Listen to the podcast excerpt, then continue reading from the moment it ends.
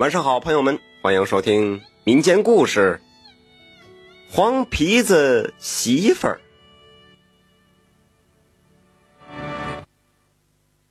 清朝时期啊，一个书生捡了一个媳妇儿，从此是改变了命运，可又因为人心善变而遭受到了惩罚，不得不感叹：人的心真是琢磨不透。这话说，这个书生名叫蔡九，典型的落魄书生，快三十岁了还没娶到媳妇儿。他十岁的时候啊，就考中了秀才。于功名这一块就再无进展了，这生活的窘迫就不用提了。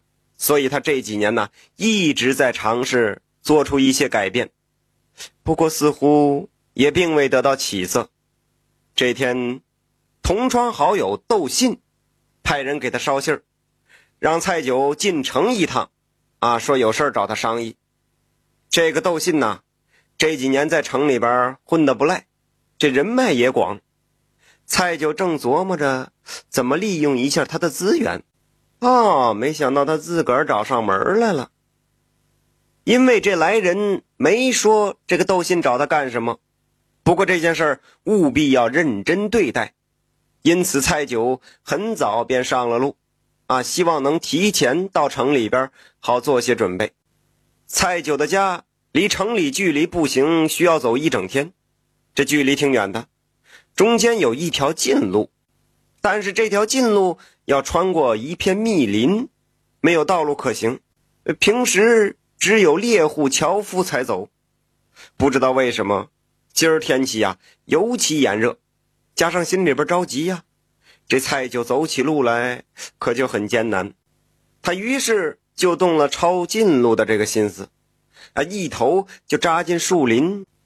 可是他是越走越后悔呀，这路实在是难走极了。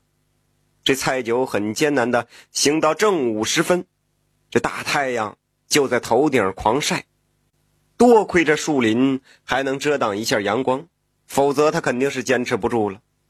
就在这个时候，这前方突然出现了一座小宅子。嗯，这小宅子前边还搭着一个小棚子，好像是一个茶摊。这蔡九心中大喜呀！这个时候要能乘乘凉，喝上一杯凉茶，那简直是神仙一样的享受啊！啊，但是这个茶棚呢，很奇怪。这地方前不着村后不着店儿，谁会来光顾呢？这此时的蔡九也顾不得细琢磨了，就跌跌撞撞奔茶棚而来。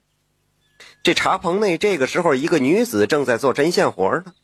她见到蔡九，很是惊讶：“哎呀，这位大姐，我能歇一会儿吗？”蔡九大口的喘着粗气，就问，满脸汗水。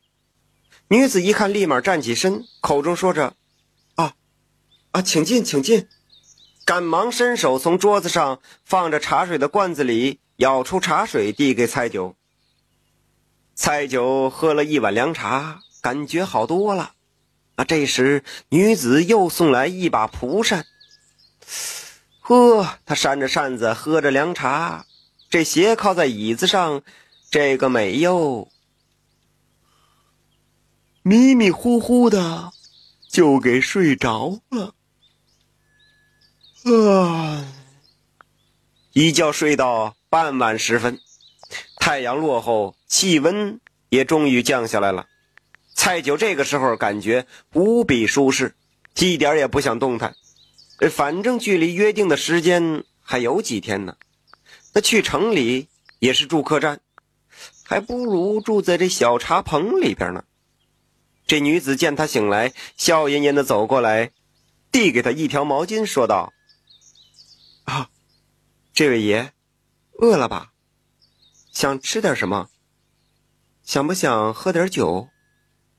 蔡九这个时候才打量起面前的这位女子，黑黑的眼睛，而且很有神采。五官很小，但是很精致可爱，身材高挑，很瘦，啊，总之很漂亮啊。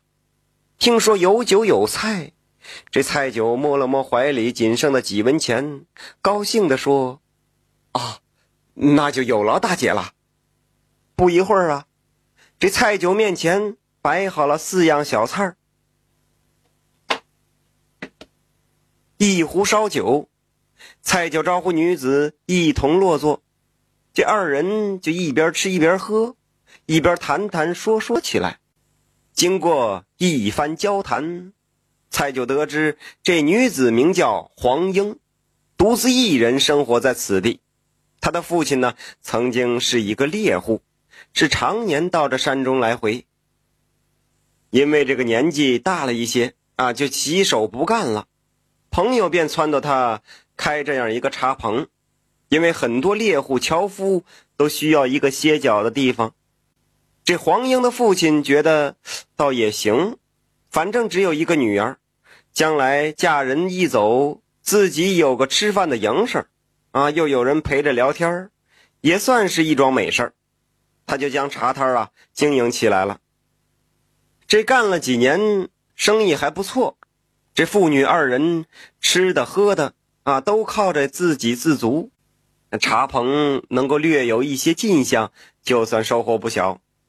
这客人们有了这个休息场所，有事没事就想来转一圈。这儿竟然成了周围猎户、樵夫一个隐秘聚会的场所。并不被外人知道，那很是惬意。去年呐，这黄英的父亲得疾病去世了，只扔下黄英一个人，这茶摊就日益冷清了。只有一个大姑娘家看摊儿，可客人们也实在是觉得不方便啊，渐渐的就不来了。如今只有几个年岁大一点的客人，这路过实在口渴了，想歇歇脚。啊，偶尔来这么两回，这蔡九心说话，怪不得黄英见到他的时候非常吃惊呢。原来这里啊，并没有生人前来，看来自己跟这貌美的女子有缘分呢。哦，想到这儿，这个蔡九是频频举杯，黄英呢也是爽朗人，提杯就干，这二人喝的是非常尽兴。黄英拿来的酒啊，这香气独特，那并不是常见的味道。这酒非常好喝，蔡九就询问起来，这才知道这酒啊是他自己酿制的。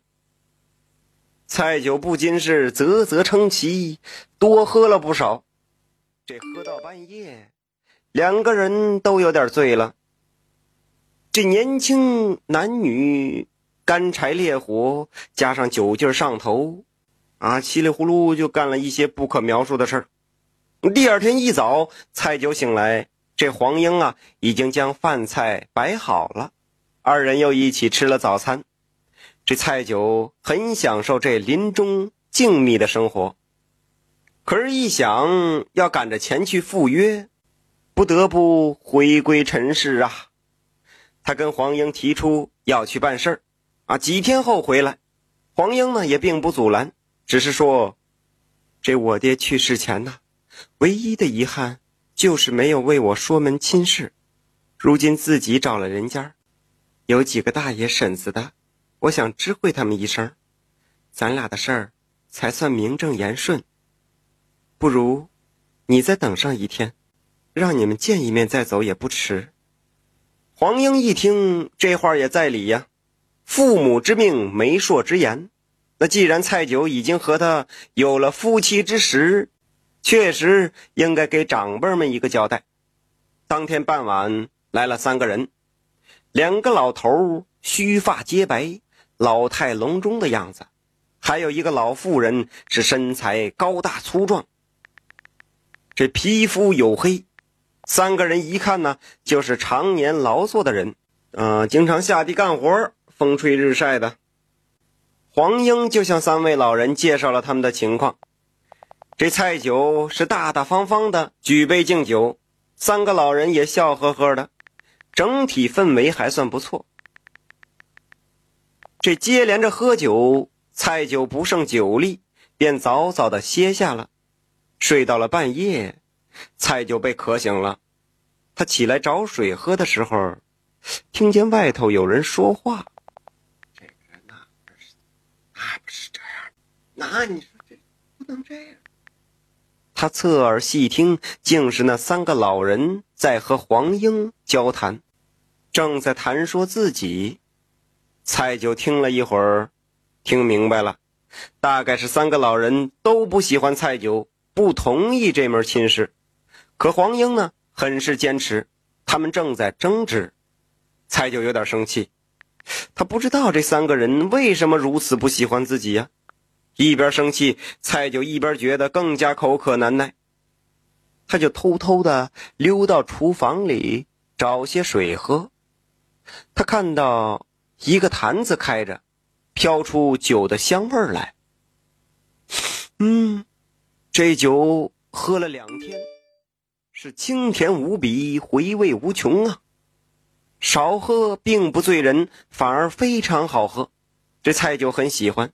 他忍不住咂咂嘴，拿起一只碗去坛子里，就想舀碗酒喝。舀酒的时候，他恍惚看见酒坛子里边似乎飘着什么东西，哎，个儿挺大。蔡九心说话：“哦，原来还是泡的酒。这人参呢？路边呢？泡的是什么东西呢？”他想顺手将那东西捞出来看看。因为天黑，他特意将那东西放到眼前仔细观看。